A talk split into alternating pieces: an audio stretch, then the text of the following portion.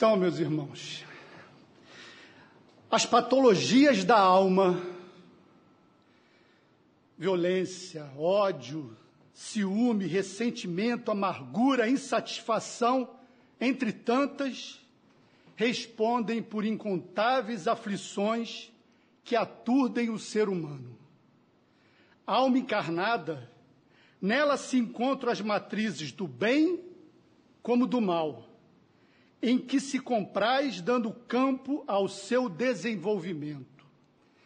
Esse pequeno trecho que eu destaquei e inicio falando para vocês é de Joana de Ângeles, no livro chamado Atendimento Fraterno, e permite que a gente já comece a refletir sobre tudo o que a gente vai discursar na noite de hoje. Boa noite, meus irmãos e minhas irmãs. É sempre o coração quase explodindo e saindo pela boca, que a gente chega aqui nessa casa que acolhe a todos nós com tanto carinho, com tanto amor. Vocês certamente se sentirão filhos queridos da doce irmã Maria Angélica. Ela recebe a cada um de nós aqui com carinho, com uma atenção que nos guarda e nos acolhe em seu coração de uma maneira encantadora. Todos aqui são provas do que eu estou dizendo para vocês que aqui chegam pela primeira vez. Tem uma historinha, como eu falei aqui, que Joana ressaltou sobre o bem e o mal, que muitos já devem ter ouvido ela. Inclusive, ela é muito acessada na internet, que fala sobre dois lobos. Alguns já estão sacudindo a cabeça que já ouviram. Mas me permitam-me mais uma vez aqui eu trazer essa história muito singela, encantadora e, sobretudo, forte para que a gente possa avaliar a nossa caminhada. E começa assim: certo dia, um jovem estava muito aflito e chegou próximo ao seu avô, porque ele tinha acabado de presenciar uma cena que o deixou muito constrangido, até com muita raiva pelo um ato que seu amigo tinha acabado de fazer com um outro. Seu avô chegou pertinho dele, olhou fundo, no fundo dos seus olhos e lhe disse: Eu também, meu neto, às vezes sinto grande ódio daqueles que cometem injustiças, sem sentir qualquer arrependimento pelo que fizeram. Mas o ódio corrói quem o sente e nunca fere o inimigo. É como tomar veneno, desejando que o inimigo morra. O jovem continuou olhando para o seu avô, surpreso, e aquele velhinho continuou para o seu netinho, dizendo: Várias vezes, várias vezes eu lutei contra esses sentimentos. É como se existissem dois lobos dentro de mim. Um deles é bom e não faz mal. Ele vive em harmonia com todos ao seu redor e não se ofende. Ele só luta quando é preciso fazê-lo e de maneira reta. Mas o outro lobo, este é cheio de raiva. A coisa mais insignificante é capaz de provocar nele um terrível acesso de raiva ele briga com todos o tempo todo, sem nenhum motivo. Sua raiva e ódio são muito grandes, e por isso ele não mede as consequências de seus atos. É uma raiva inútil, pois sua raiva não irá mudar nada. Às vezes, é difícil conviver com esses dois lobos, ressaltou aquele bom velhinho para o seu neto dentro de mim, pois ambos tentam dominar o meu espírito. O garoto olhou intensamente nos olhos do seu avô e perguntou: E qual deles vence? Aquele velhinho aproximou-se do seu neto, deu um abraço bem forte nele e falou ao seu ouvido: Aquele que a gente alimenta. É assim, meus irmãos. Nós temos esse lado, como disse-nos Joana também, e trazendo referência para essa história bem singela, que existe dentro de nós o lado do bem e o lado do mal. Aquele que vai prevalecer na nossa caminhada é aquele que a gente alimentar. Então reflitamos, meus irmãos, porque essas escolhas, elas influenciam diretamente tudo aquilo que acontece no nosso mundo, o nosso lindo planeta Terra, e sobre a sua destinação. Kardec, logo no início do capítulo 3 do Evangelho, segundo o Espiritismo, ele se posiciona da seguinte forma: A casa do Pai é o universo. As diferentes moradas são os mundos que circulam no espaço infinito e oferece aos espíritos que neles encarnam moradas correspondentes à sua evolução. Essa obra incrível, o Evangelho segundo o Espiritismo, ela deve ser o nosso manual de vida. Aqui, os bondosos espíritos, sobre a tutela de alguns médios que trabalharam de forma incansável e trouxeram para Allan Kardec a fim de compilá-lo, é um grande manual de instrução da nossa vida. Toda vez que a gente se sentir aflito, sobrecarregado, abram acaso uma página desse evangelho que certamente uma resposta consoladora virá para nos ajudar. Então, meus irmãos, quando Kardec afirma e nos lembra que essa morada é compatível ao estado vibracional de cada um de nós, resultante do quê? Do nosso progresso evolutivo, tanto intelectual, sobretudo o moral. A nossa morada, o nosso planeta Terra, corresponde aos sentimentos que ainda alimentamos. Então, tudo isso que a gente passa, que a gente observa, que vem ao nosso encontro, é resultado de quê? Do somatório de todos esses sentimentos de que cada um de nós, de, de cada um de nossos irmãos, faz exacerbar, que nem Joana chamou atenção para cada um de nós. Então, o nosso planeta Terra ele hoje é chamado mundo de provas e expiações por conta dessa situação que Kardec, de forma tão legal, ressalta para nós, dizendo que o mundo que a gente vive, que é um mundo de expiações e prova, é decorrente de tudo aquilo que a gente emite, de tudo aquilo que a gente emana. E nós vamos aproveitar também nesse estudo ver o destino do nosso planeta Terra.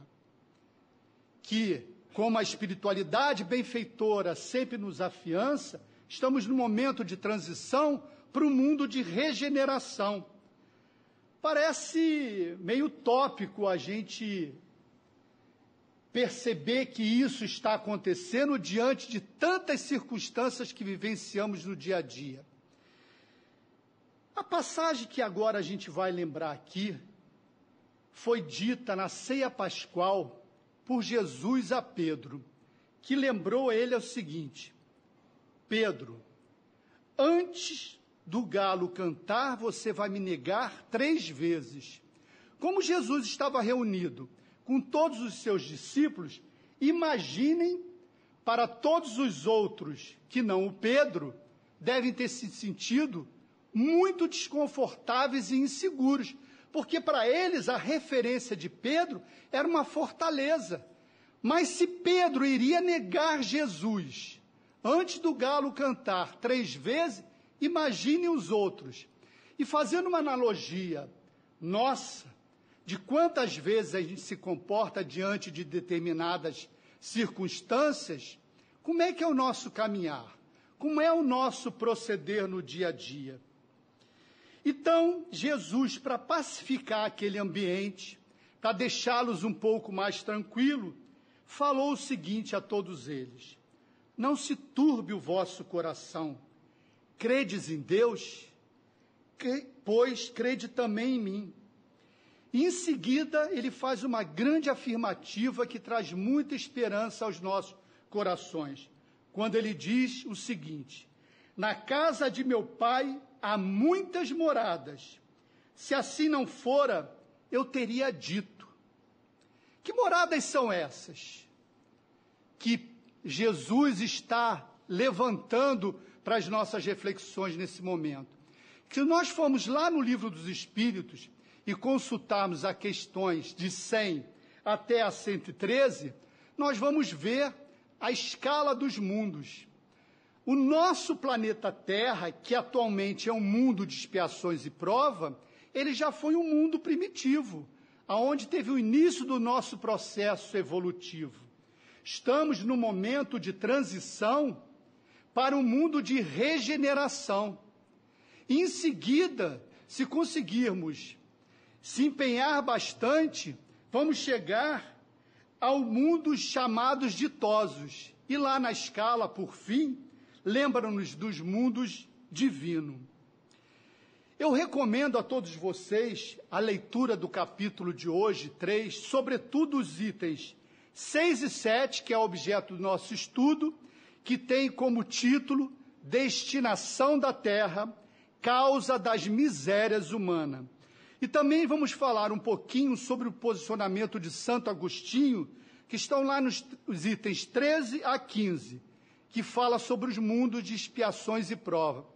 Meus irmãos, o tempo que a gente tem aqui, ele não é suficiente para abordarmos com completude tudo isso que os espíritos benfeitores, que Allan Kardec compilou e que Santo Agostinho nos chama a atenção. Por isso eu recomendo a leitura do Evangelho de todos esses itens em casa para poder enriquecer muito mais a vocês. Então, agora, efetivamente, depois de trazer esse preâmbulo, vamos começar o nosso estudo. E eu começo esse estudo com uma pergunta para todos vocês. Qual será, lembrando, o estudo de hoje é destinação da terra, causa das misérias humanas. Então, por conta disso, eu pergunto a vocês: qual será a principal causa das misérias humanas que resultam em aflições, em angústias de, toda, de todo modo a todos nós, na nossa morada, que é o planeta Terra?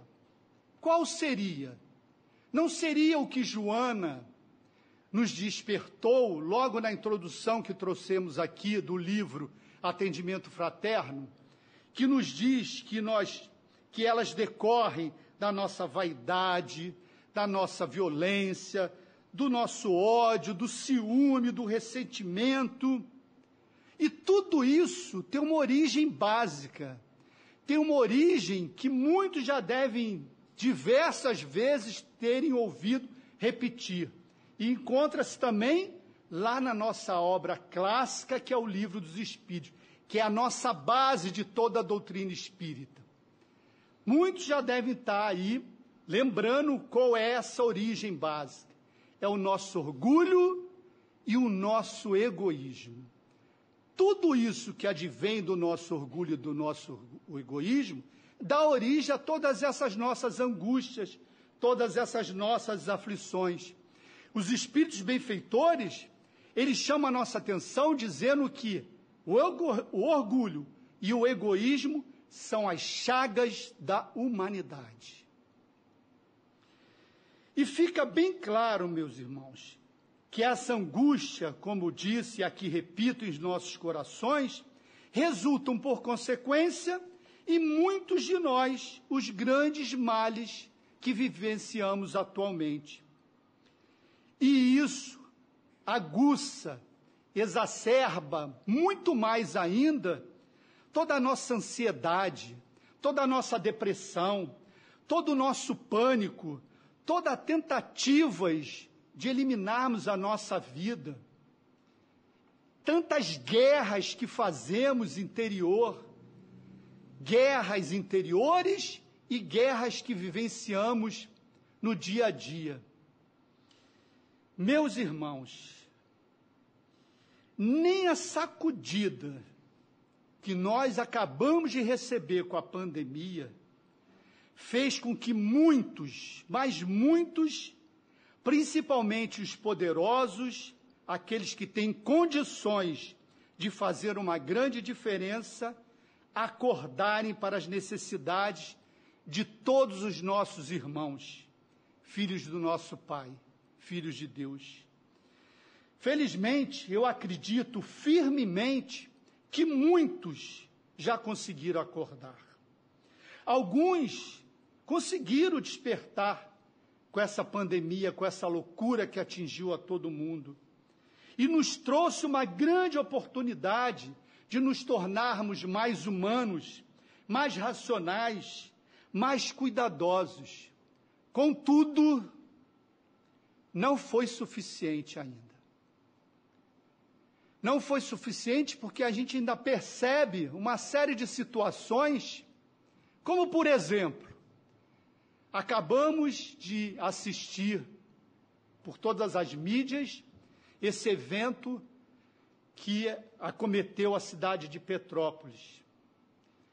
Um evento que quem tem amigos, e eu tenho muito próximo a mim, que estão atuando diretamente lá, enxerga uma guerra de ego tremenda naquelas pessoas que têm o poder e poderiam estar fazendo uma diferença.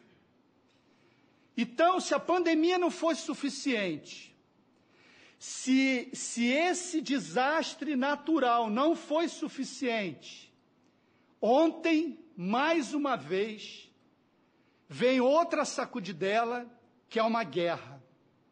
Uma guerra que a gente não consegue até esse exato momento descortinar o que vem aí pela frente.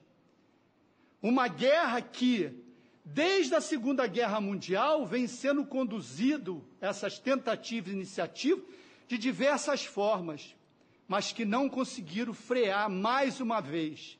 E o que, que é isso? O que, que é isso? Vem tudo naquela origem do orgulho, do egoísmo, que resulta em tantas outras angústias em todos nós. Mas a notícia boa é que tem muita gente legal envolvida nisso, que já desperta em seus corações uma vontade gigantesca de colocar o seu amor em ação. Isso é muito legal. Isso conclama todos nós abrirmos o nosso coração e fazermos isso. Mas eu chamo, desculpa, meus irmãos, mas eu chamo mais uma vez.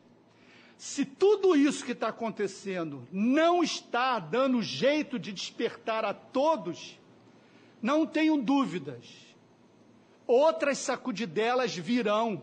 E tudo isso transforma-se em quê? Em aflição, em angústia. Se toda essa dor não consegue, em corações tão empedernidos,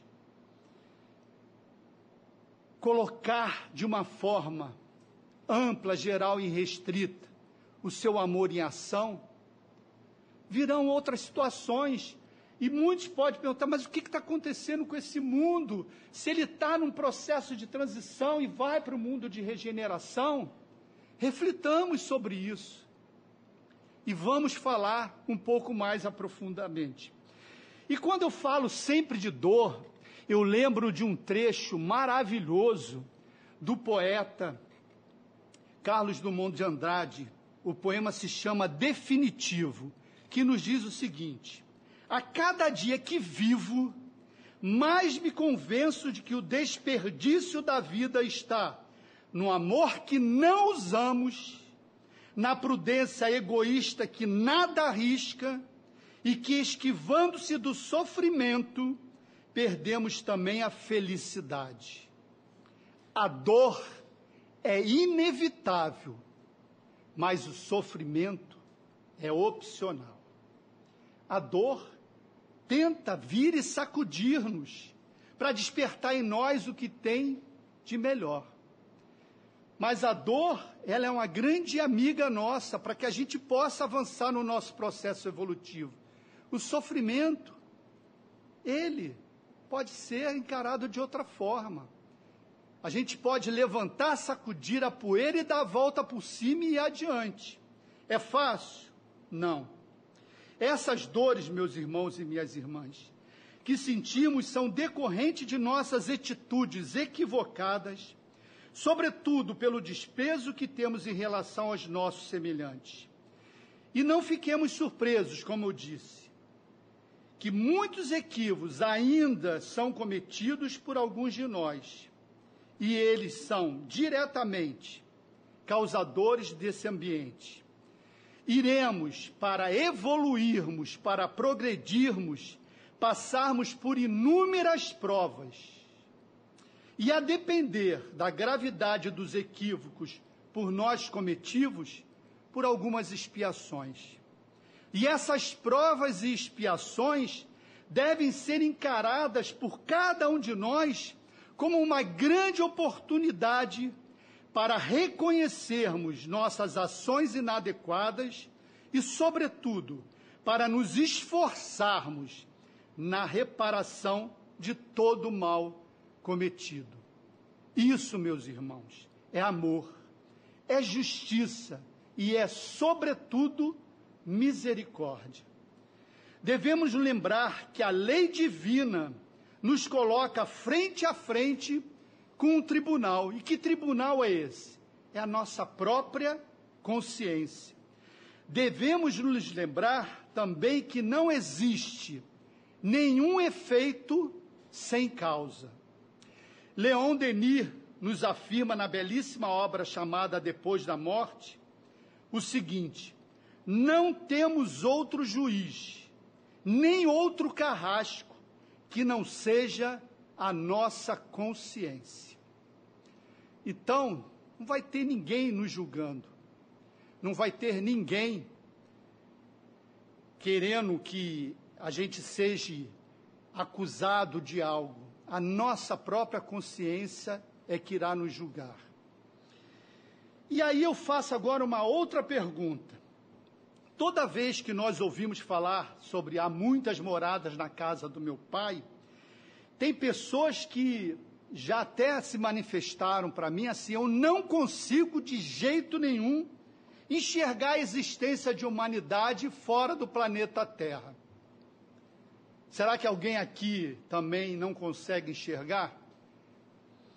Será que isso procede? Será que toda a humanidade existente somente reside aqui no planeta Terra, nesse universo gigantesco? Que até a própria ciência já diz que é o multiverso. Será que só aqui na Terra? E aqui eu lembro que Jesus, na passagem que eu citei anteriormente, chamou atenção para nós. Credes em Deus? Pois crede também em mim. Ele está chamando a atenção para o que ele vai falar em seguida. Na casa de meu pai há muitas moradas. Se assim não fora, eu teria dito. Como resposta a essa indagação, eu vou citar somente uma obra maravilhosa, uma das obras que, na minha, na, no meu conceito, é uma das mais belas na doutrina espírita, que se chama A Caminho da Luz. Alguém já deve ter lido, né? e é sempre importante re, relê-la, porque ela traz tanta informação para nós, para que a gente possa entender, e nesse exato momento eu vou aqui me permitir alguns trechos dessa obra para que a gente reflita sobre o tema da noite de hoje, que é o destinação da terra. Prestem bastante atenção, porque a gente já pode ter lido, relido e passado batido nesses trechos que eu vou chamar a atenção.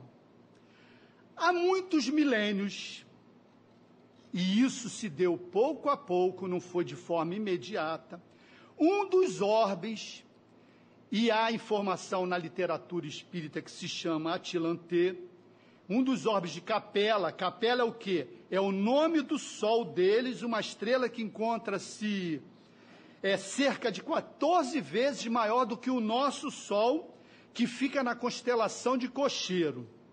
E tá lá, está aqui na nossa Via Láctea. Repetindo, há muitos milênios, um dos orbes de Capela, que guarda muitas afinidades com o globo terrestre, atingir a culminância de um dos seus extraordinários ciclos evolutivos. Que são esses ciclos evolutivos? aquela escala que eu mencionei, que encontra-se lá no livro dos Espíritos, da página da questão 100 a 113, mostra diversas etapas dos nossos mundos. Repito, hoje somos o um mundo de expiações e provas. Então, o que Emmanuel está chamando a atenção para nós, que lá nesse planeta, Atilantê, lá em Capela, encontrava-se da mesma forma como nós aqui, diante de todas essas angústias e aflições. Continuando, as lutas finais de um longo aperfeiçoamento estavam delineadas como ora acontece convosco. Está vendo como é que ele é bem claro? Relativamente às transições esperadas do século XX, nesse crepúsculo de civilização. Alguns bilhões de espíritos rebeldes lá existiam, no caminho da evolução geral, dificultando a consolidação das penosas conquistas daqueles povos cheios de piedade e virtudes. Mas uma ação de saneamento geral os aliviaria daquela humanidade que fizera jus à concórdia.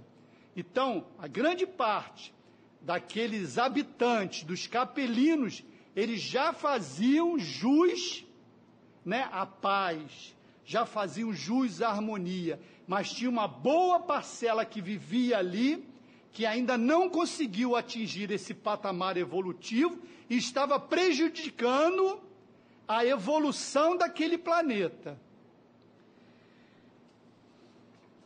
As grandes comunidades espirituais, diretoras dos, do, é, do cosmos, deliberaram então conduzir aquelas entidades que se tornaram persistentes no crime aqui na terra. Então aconteceu, aqueles irmãos nossos que não conseguiram colocar o seu amor em ação, se elevar num padrão elevatório suficiente para conseguir acompanhar a evolução daquele, daquele orbe, por misericórdia e por amor de Deus, foram exilados aqui na terra. Chegaram alguns milênios atrás e ajudaram-nos no nosso progresso, que se tornaram persistentes no crime aqui na terra longínqua, onde aprenderiam a realizar na dor e nos trabalhos pesados do seu ambiente as grandes conquistas do coração impulsionando simultaneamente o progresso dos seus irmãos inferiores. Foi assim que Jesus, que é o Criador do nosso planeta, que é o nosso governador espiritual, recebeu a luz do seu reino de amor e de justiça aquela turba de sofredores infelizes, que são os aflitos e os angustiados. Com a sua palavra sábia e compassiva, estimulou aquelas almas desventuradas à edificação da consciência pelo cumprimento dos deveres de solidariedade e de amor no esforço regenerador de si mesmas. Mostrou-lhes o campos imensos de luta que se desdobravam na terra, envolvendo no halo, bendito da sua misericórdia e da caridade sem limites. Andariam desprezados na noite dos milênios da saudade e da amargura, reencarnariam no seio das raças ignorantes e primitivas, a lembrar o paraíso perdido nos, nos firmamentos distantes.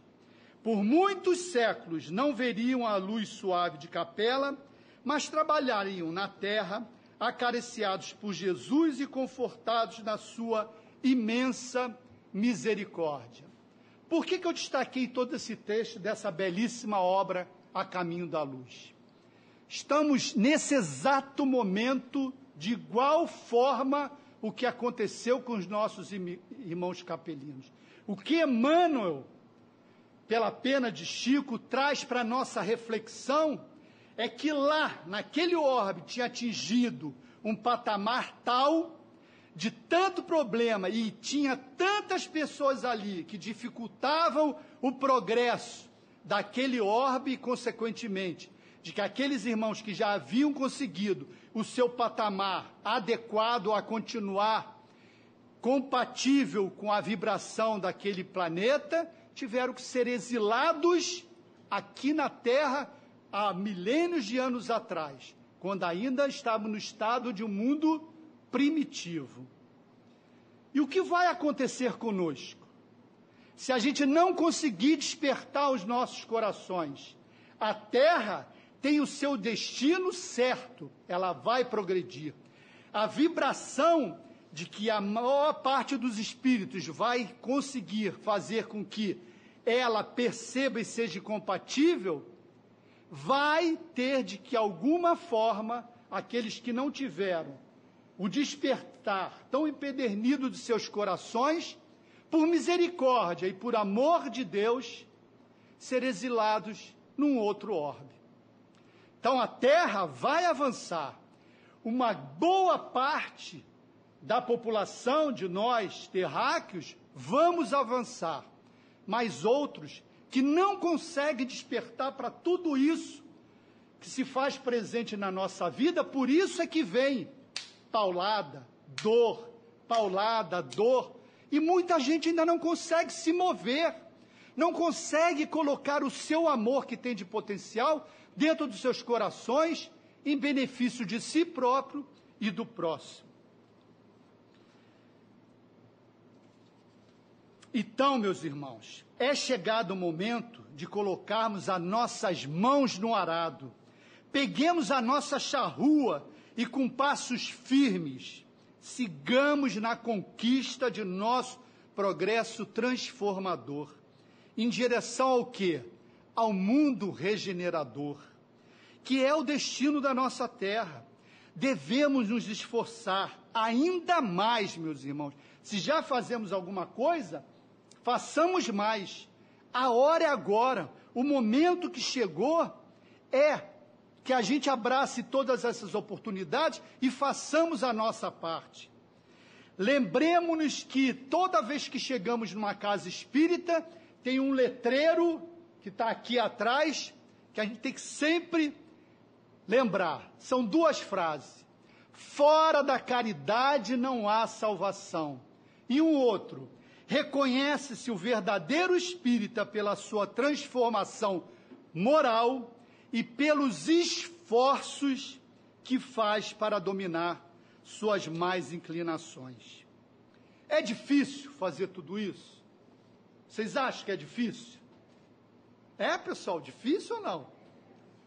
Não, não é difícil. É trabalhoso. Quando a gente fala difícil, quem domina um pouco da psicologia deve é, corroborar comigo. A gente manda uma mensagem para o nosso cérebro e distancia aquilo que a gente tem que abraçar para atacar. E quando a gente diz que é trabalhoso, é o contrário, a gente abraça para efetivamente se empenhar no sentido de conquistar por intermédio daquele esforço empreendido.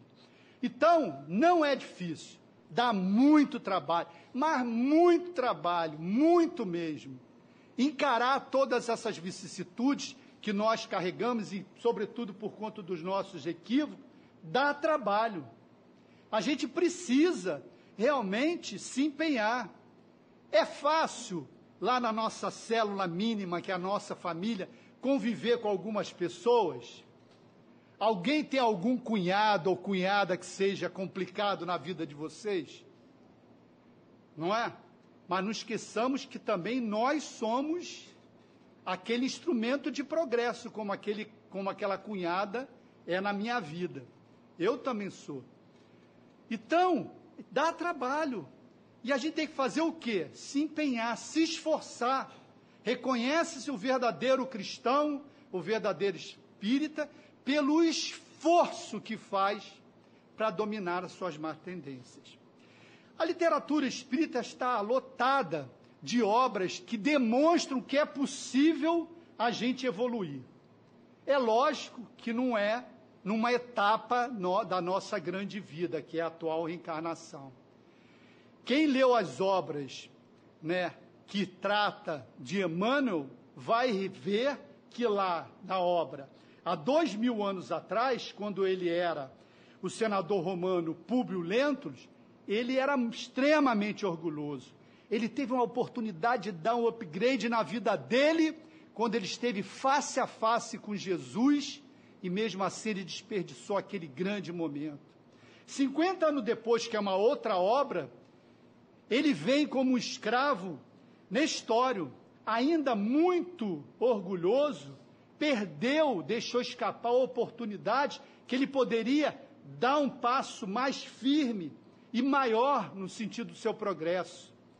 Um outro livro que é Ave Cristo, que também demonstra que, como escravo Basílio, o quanto que ele já havia conseguido se melhorar, mostrando-se muito mais humilde.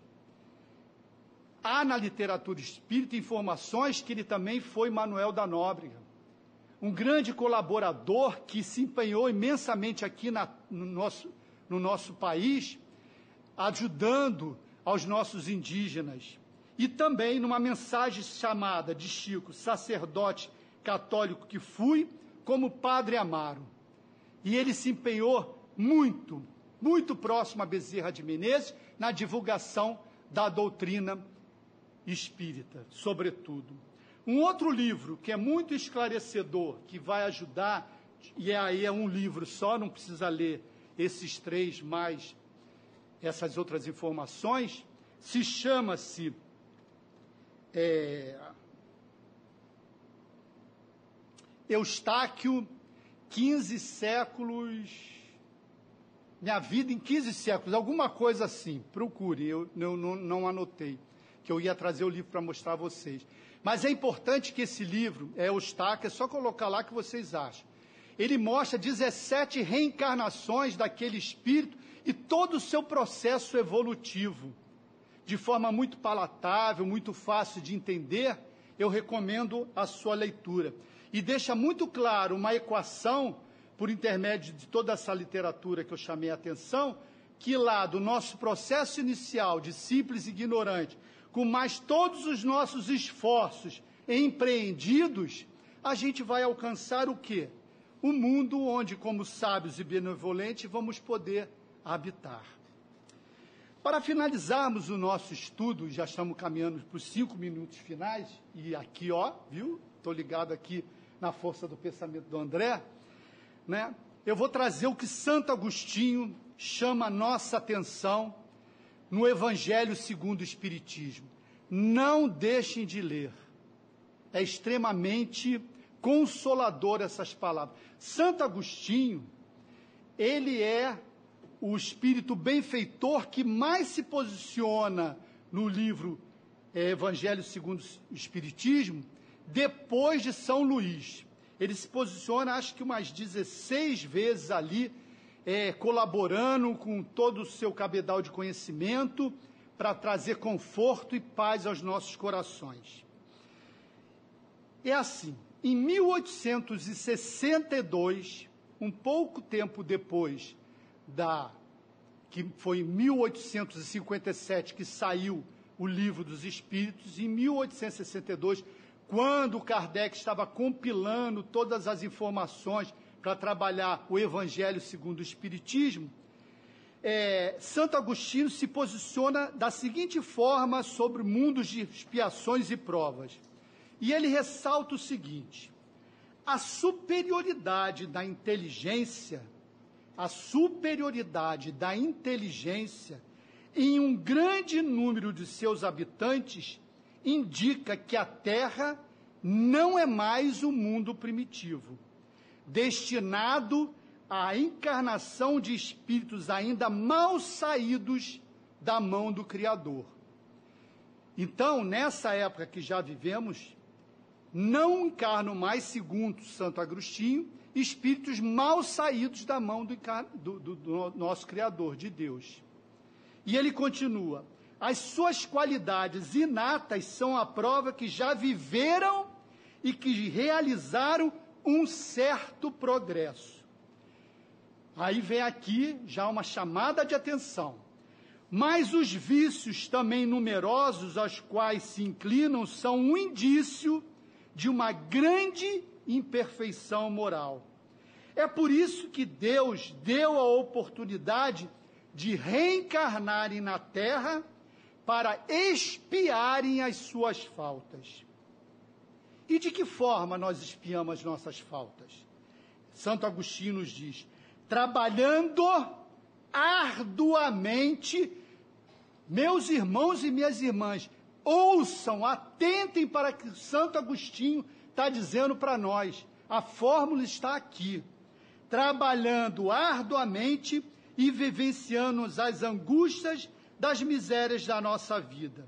E ele nos afirma que um dia nos tornaremos merecedores e, consequentemente, passaremos para um mundo mais feliz. Como dissemos anteriormente, meus irmãos, sobre a dor, Santo Agostinho ratifica quando ele nos diz: ela é a grande oportunidade, por isso que ela é inevitável, para desenvolvermos ao mesmo tempo as qualidades do coração e finaliza dizendo: é assim que Deus, em sua bondade, oferece o que muitos podem achar que é castigo, uma grande possibilidade de evolução para o espírito.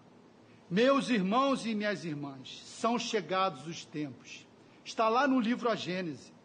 E que de todas as partes, marcados por Deus, e que grandes acontecimentos se se vão dar para a regeneração da humanidade.